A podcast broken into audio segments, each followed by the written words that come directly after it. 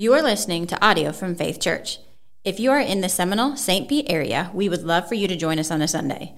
To learn more, visit us at faithrus.org.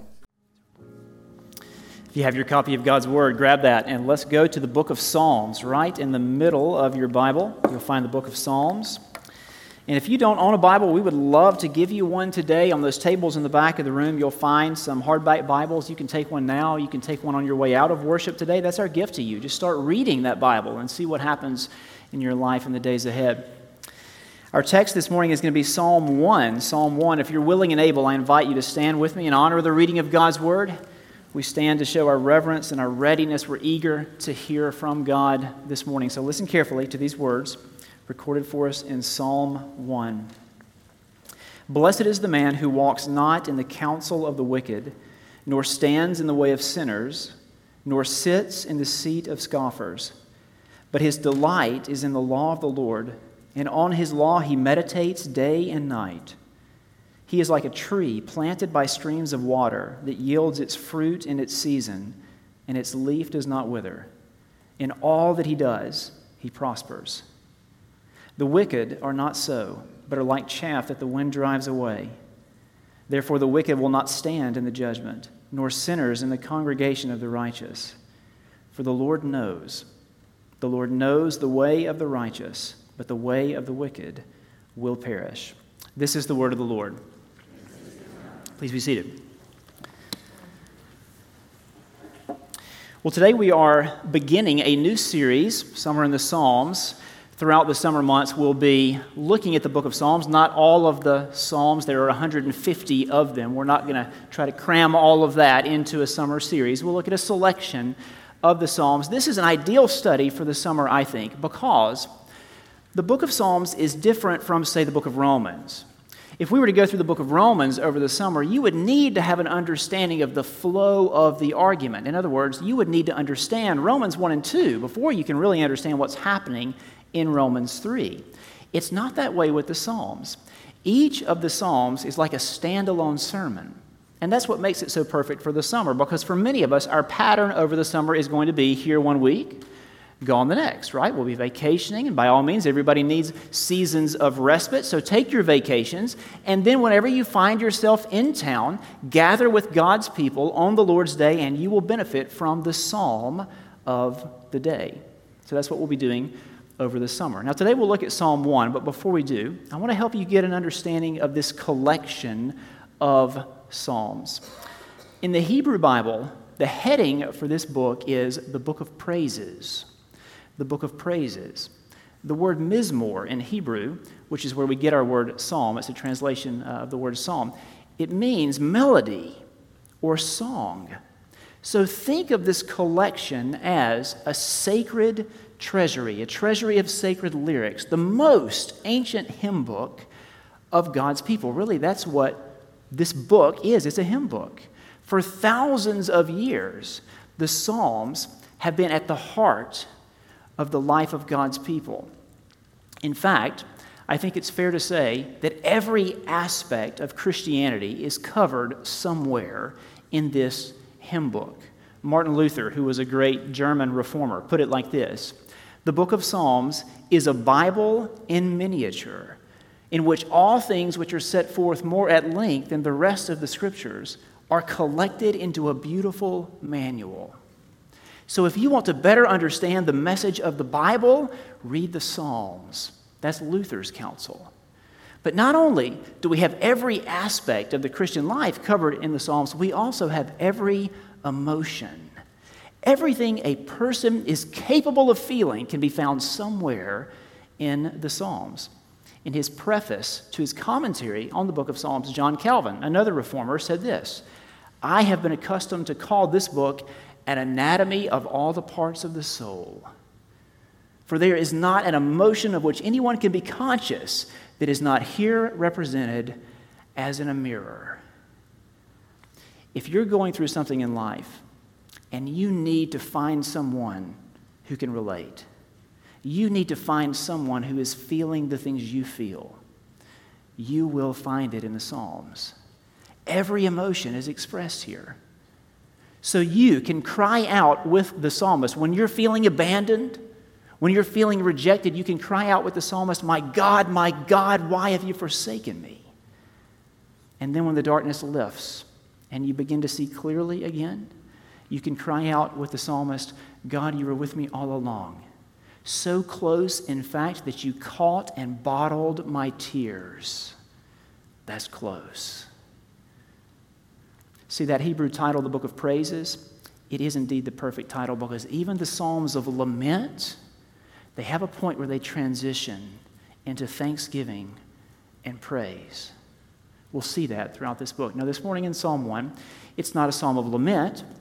It's a different, a different type of psalm. It's a wisdom psalm. In fact, it's one of three wisdom psalms known for its focus on the Word of God. Those are Psalm 1, Psalm 19, and Psalm 119. This is a wisdom psalm that teaches us that there are two and only two ways to live. Two and only two ways to live. This theme of the two ways is a popular one. You've seen it before in Star Wars. There's the light side and the dark side of the Force. There is no other way. In the Matrix, there's the red pill and the blue pill. In Psalm 1, there's the way of the righteous and the way of the wicked. There is no other way. With that in mind, let's study this psalm together, observing three things in particular. First, how do we become righteous? If there are only two ways and we want to be righteous, then the pivotal question of the day is how do we become righteous? So we've got to start there. How to become righteous. Second, the practices of the righteous. What does the life of the righteous person look like? And third and finally, the result of those practices. What will these practices produce within us? So there's the table of contents for the day how to become righteous, the practices of the righteous person, and the result of those practices. You ready? Yeah? Okay, here we go. Number one how to become righteous. We're going to start at the end of the psalm, then jump back to the beginning. Verses 5 and 6. Therefore, the wicked will not stand in the judgment, nor sinners in the congregation of the righteous. For the Lord knows the way of the righteous but the way of the wicked will perish. The reason we start at the end is because here at the end we see very clearly the two and only two ways to live the way of the righteous, the way of the wicked. Notice the psalmist tells us the Lord knows the way of the righteous. Now, this knowledge is more than just a mental awareness. It must be. It's set in contrast to the wicked who will perish. So, this is a knowledge that saves.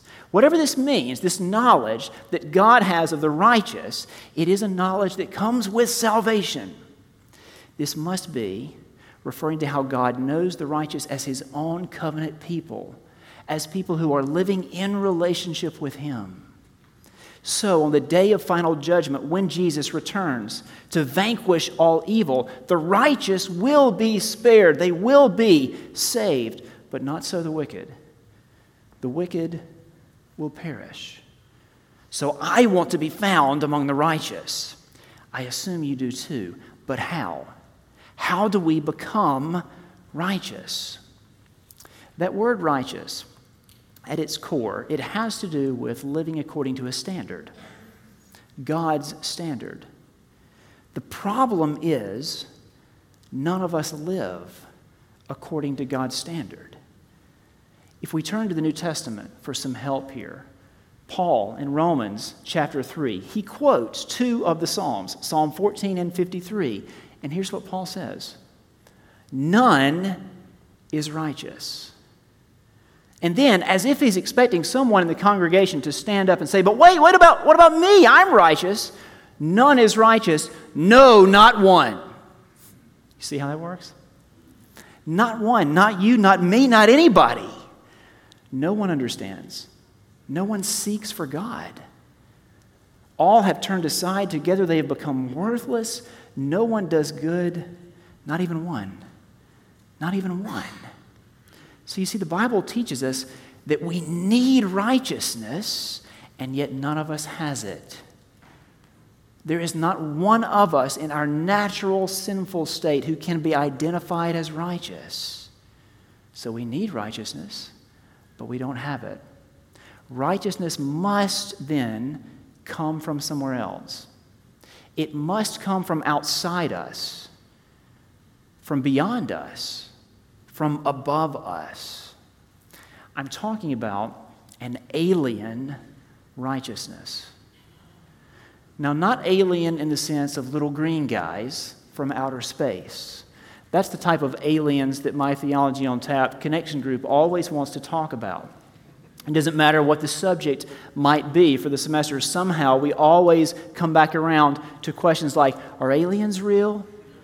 Does the Bible say anything about aliens? And then usually that shifts into And what about ghosts? Are ghosts real? If an alien dies, can he become a ghost? An alien ghost? See, these are the questions that come up when you have a bunch of dudes in my living room with a pint in one hand and a theology book in the other. But that's not the type of alien I'm talking about this morning. When I say alien righteousness, I mean it's foreign to us. It doesn't belong to us. It's not of us. It comes from above, from beyond. It comes from Jesus. Paul is helpful if we turn to his other letter, 2 Corinthians. 2 Corinthians 5:21, he says, "For our sake he, God, made him, Jesus, to be sin who knew no sin, so that in him we might become the righteousness of God. For hundreds of years, theologians have referred to this verse as the great exchange. Remember that, the great exchange. See, we often talk about Jesus taking the punishment for our unrighteousness, dying on the cross for our sins, and that's true, but there's more than that. There's more than that. On the cross, our record of unrighteousness goes to Jesus, and his record of perfect righteousness is transferred to us. That's the great exchange. That's what Paul says here. We don't have a righteousness of our own, but by faith in Jesus Christ, we have all the righteousness of Jesus. Think of it like this Here's an analogy that might help. When Jamie and I were first married, I had nothing. I didn't own a house. I had no money in the bank. I was still in college with grad school ahead. So we decided at the time that Jamie would work full time while I finished college. In those early days, our union meant so many things. But one of the things it meant was cash flow for me cash flow. I had nothing. But because of my union with her, I had everything I needed. Praise God for the union of marriage. Praise God for union with Christ. You have no righteousness, neither do I. But because of our union with Him, we have access to all of His righteousness. That means when God the Father looks to you, He doesn't see your sin. He doesn't remember your mistakes, He sees the righteousness of Christ. Rest in that. Live in that. So many of us say we believe the gospel, but let me tell you the truth. What you really believe, your true theology, is whatever comes out your fingertips. It's how you live. Your theology comes out your fingertips. How are you living? Are you living as if you have the righteousness of Christ, you have access to that, or are you trying to earn your way to God? Rest in this wonderful truth of the great exchange. For our sake, he made him to be sin who knew no sin, so that in him we might become the righteousness of God. How do we become righteous? Faith in Christ. It's the only way. It's the only way. That's point one. Now, how does a righteous person live? If we belong to God, if we have access to the righteousness of Christ, how do we live? Psalm 1 helps us here. Let's consider, secondly, the practices of the righteous person. And there are two that are mentioned very clearly here. The first one is the elimination of evil influences. Backing up to the beginning of the psalm, look at verse 1. Blessed is the man who walks not in the counsel of the wicked, nor stands in the way of sinners, nor sits in the seat of scoffers. The blessedness of which Psalm 1 speaks is a heavenly happiness. It's a deep and abiding joy because of being known by God. We belong to Him. He cares for us. We are His people. Nothing will ever change that. We are blessed. And as His people, we desire to live for Him. We desire to pursue godliness, not wickedness. Notice the three terms that are used here to refer to the people of the world the wicked, sinners, and scoffers. There's an increasing intensity here. First, the people of the world are called the wicked or the ungodly, meaning they have no desire for God. They don't care about God and His Word. Secondly, they're called sinners, and that emphasizes their active rebellion against God. And then, third and finally, they're scoffers. They are verbally vicious people who ridicule the righteous. Now, that sounds familiar, doesn't it? The scoffers run the media in our day. Those are the three terms that refer to the people of the world. But now, how is a righteous person supposed to respond to all of that? How are we to interact with those evil influences? Notice the three verbs. And again, notice the increasing intensity. First, the righteous person does not walk in the counsel of the wicked. To walk in the Bible is an idiom, it means the way you live, right? It means that we don't live the way the world lives. We don't go where they're going. We don't ask for their counsel. Remember this if you assemble with the wicked, wickedness will assemble in you. If you assemble with the wicked, wickedness will assemble in you. That's what Psalm 1 is warning us about. The righteous person does not walk in the counsel of the wicked, nor does he or she stand in the way of sinners. He doesn't stop to take a closer look at the lifestyle of the rebellious person, wondering, would it be better if I went that way? There's no pausing and stopping. And then finally, he or she doesn't sit in the seat of scoffers. To sit with the scoffers means to join in everything they're doing, join in their fellowship, become like them, become like the world. The bottom line here is that the righteous person who belongs to God does not belong to the world, does not behave like the world, does not think and speak like the world. Now, we need to be careful here that we don't go to an unbiblical extreme. While this is a very important topic, the elimination of evil influences, it does not mean, Psalm 1 is not calling us to separate ourselves completely from society. That's not the message. The message is avoid the evil influences. I'm reminded of the Apostle John's letter, 2 John, a letter we've looked at in the past. In verses 10 and 11, he says this If anyone comes to you and does not bring this teaching, which in the context of John's letter is the teaching of the gospel, the Christ centered teaching. If anyone comes to you and does not bring the Christ centered teaching, do not receive him into your home. Don't let him in. Or give him any greeting, for whoever greets him takes part in his wicked works. Now, why is John so harsh there? Why is he so stringent? Don't even open the door, don't greet the person. Remember that at the time John is writing, it's the first century, and in the first century, Christians didn't own buildings. They didn't have sanctuaries and worship centers like this. They certainly didn't have access to a campus like we have today. In those days, Christians met in homes. That was their context for worship. They relied on a few wealthy people in the church to open up their homes so that the assembly, the Christians, could gather for worship. So, in that context, to open your door and to receive one of these evil influences would be to give them a ready made audience, to invite them right into the church, to say, Come, teach. We're all ears. John is not calling us to be hateful, to be ugly, disrespectful, even to people we would call false teachers. Elsewhere in the Bible, we're called to pray for false teachers. What he's saying here is that we must be careful about giving them a platform. Don't provide a non critical ear. Don't just sit back and listen.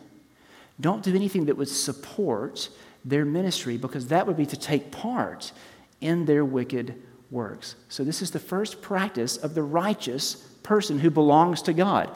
Eliminate evil influences. So, let me pause and ask you there. Where are some of the evil influences in your life right now that you need to eliminate? Are you listening to people, reading people, watching people that now in this moment you're experiencing conviction and you're saying to yourself, you know what, that is an evil influence? Act on it, do something about it, cut it out.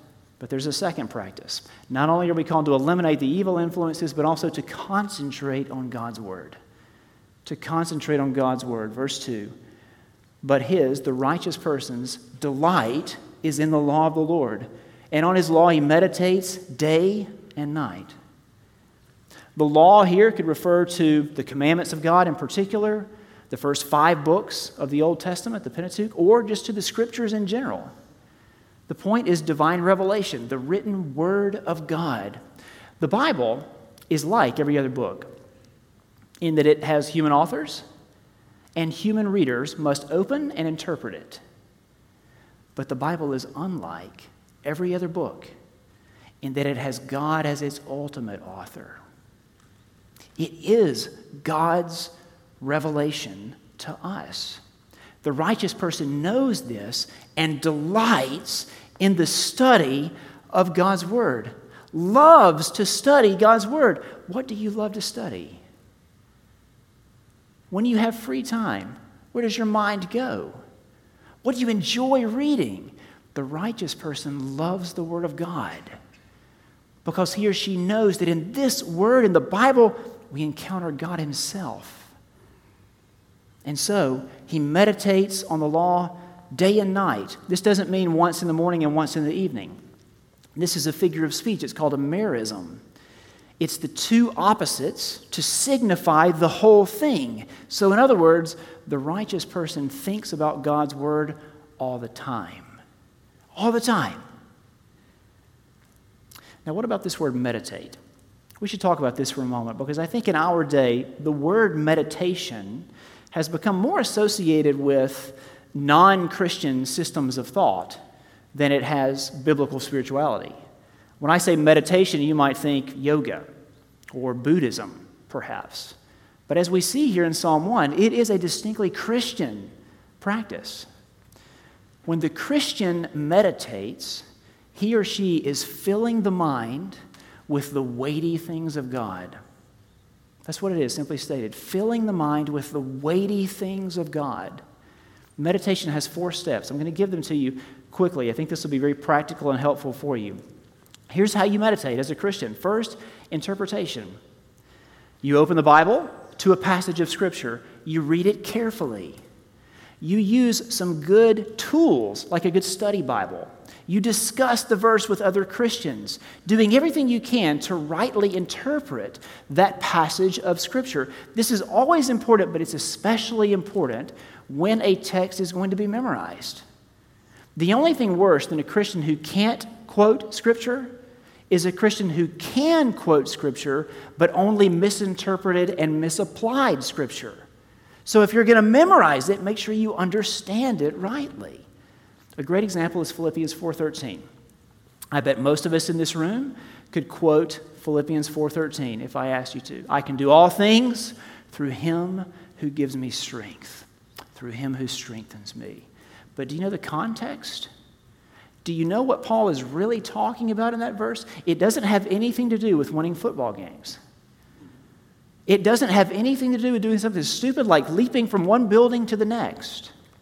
You can have a 300 pound barbell resting on your chest and quote Philippians 4:13 all day long, and it's not going to help you push that barbell back up. That's not the context.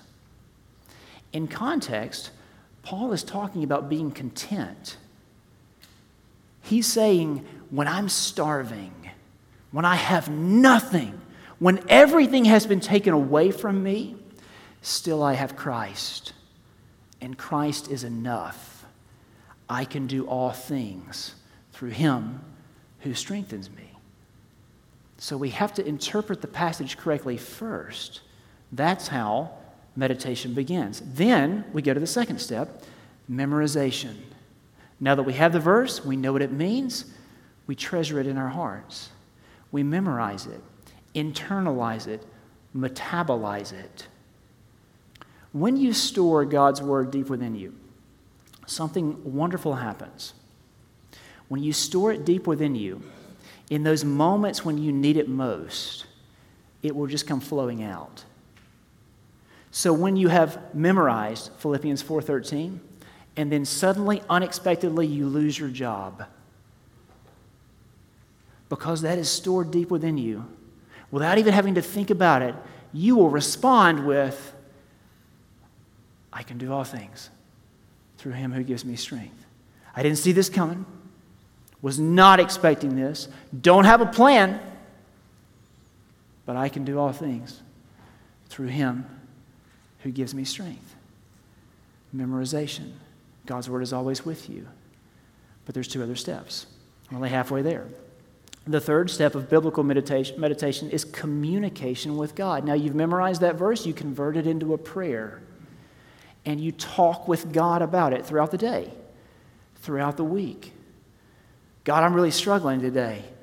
I, I don't know what I'm going to do. I don't know how I'm going to pay the bills. My job is gone. I need you to strengthen me. I need you to strengthen my family. I, we can do all things through him who gives us strength. You convert that verse into a prayer. And then the final step is what I call self exhortation. You've talked with God about that verse, now you talk to yourself about it. You preach the passage to yourself.